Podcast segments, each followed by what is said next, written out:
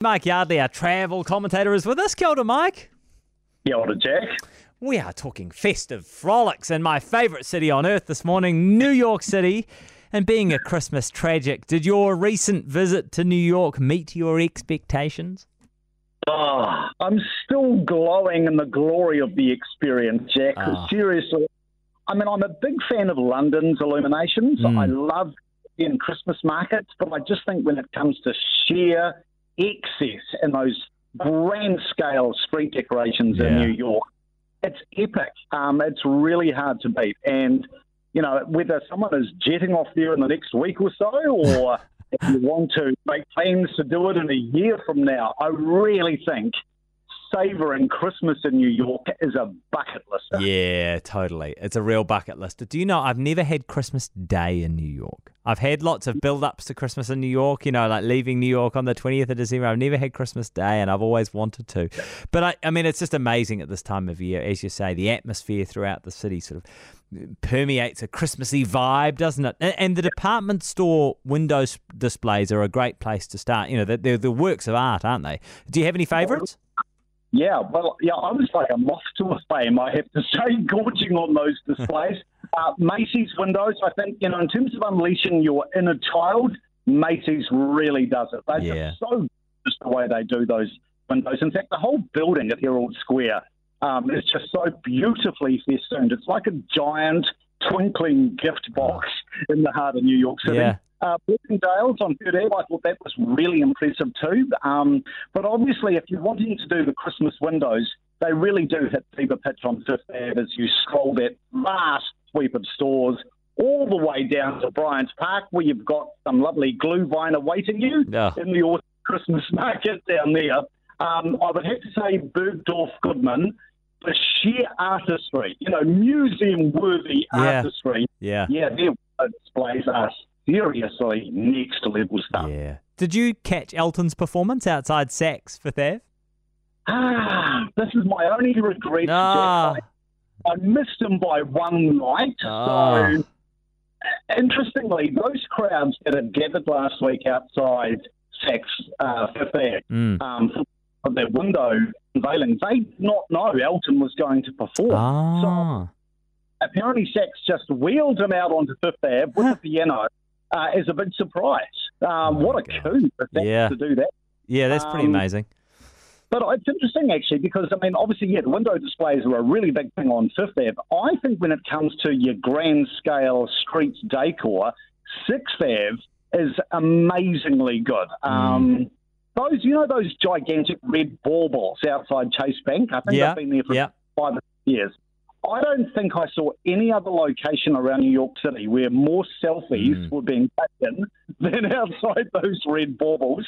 I thought it was also quite amusing. Fox News out on Fox Plaza, Yeah. they seem to have erected a bigger and bigger Christmas tree every year to try and rival the one at Rockefeller Center. Yeah, yeah. Oh, that's so good.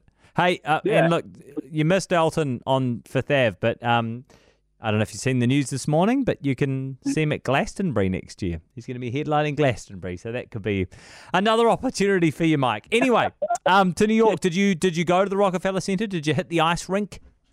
Well, I was happy to watch on, Jack, because I didn't want to put the travel insurance to the test and break it. Uh, but I actually thought it was really cool. What they do there is, and I haven't noticed this before, you can hire those roller penguins if you want to grab onto something to Mm. help prop you up. So there were all the newbies doing ice skating at the Rock with these roller penguins. Yeah. Um, but along with the rink, the Rockefeller tree, that's as New York as a Nathan's hot dog.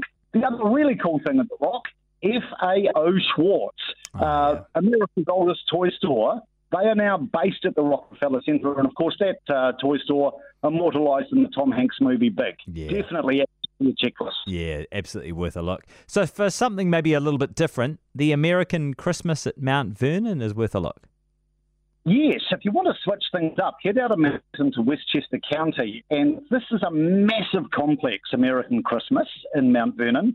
So they've got like a Dickens themed Christmas village. But the Mm. other curious thing about this place, this is where a lot of that mega festive decor uh, that you will see at Macy's, at Saks, uh, Draping Radio City Music Hall. That is where it's produced. It's all done at American Christmas. You can even buy vintage decorations that once adorned these buildings. Mm. Although the back limit I was faced with didn't allow for that, Jack. Yeah.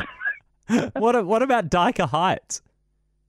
Well, for more retina burning sensory overload, come on Dyker Heights. Uh, in Brooklyn, um, and this this neighbourhood has be- become quite famous, really, Yeah. worldwide, just for its OTT Christmas light decorations and yard displays, all the way down Dyker Heights Boulevard.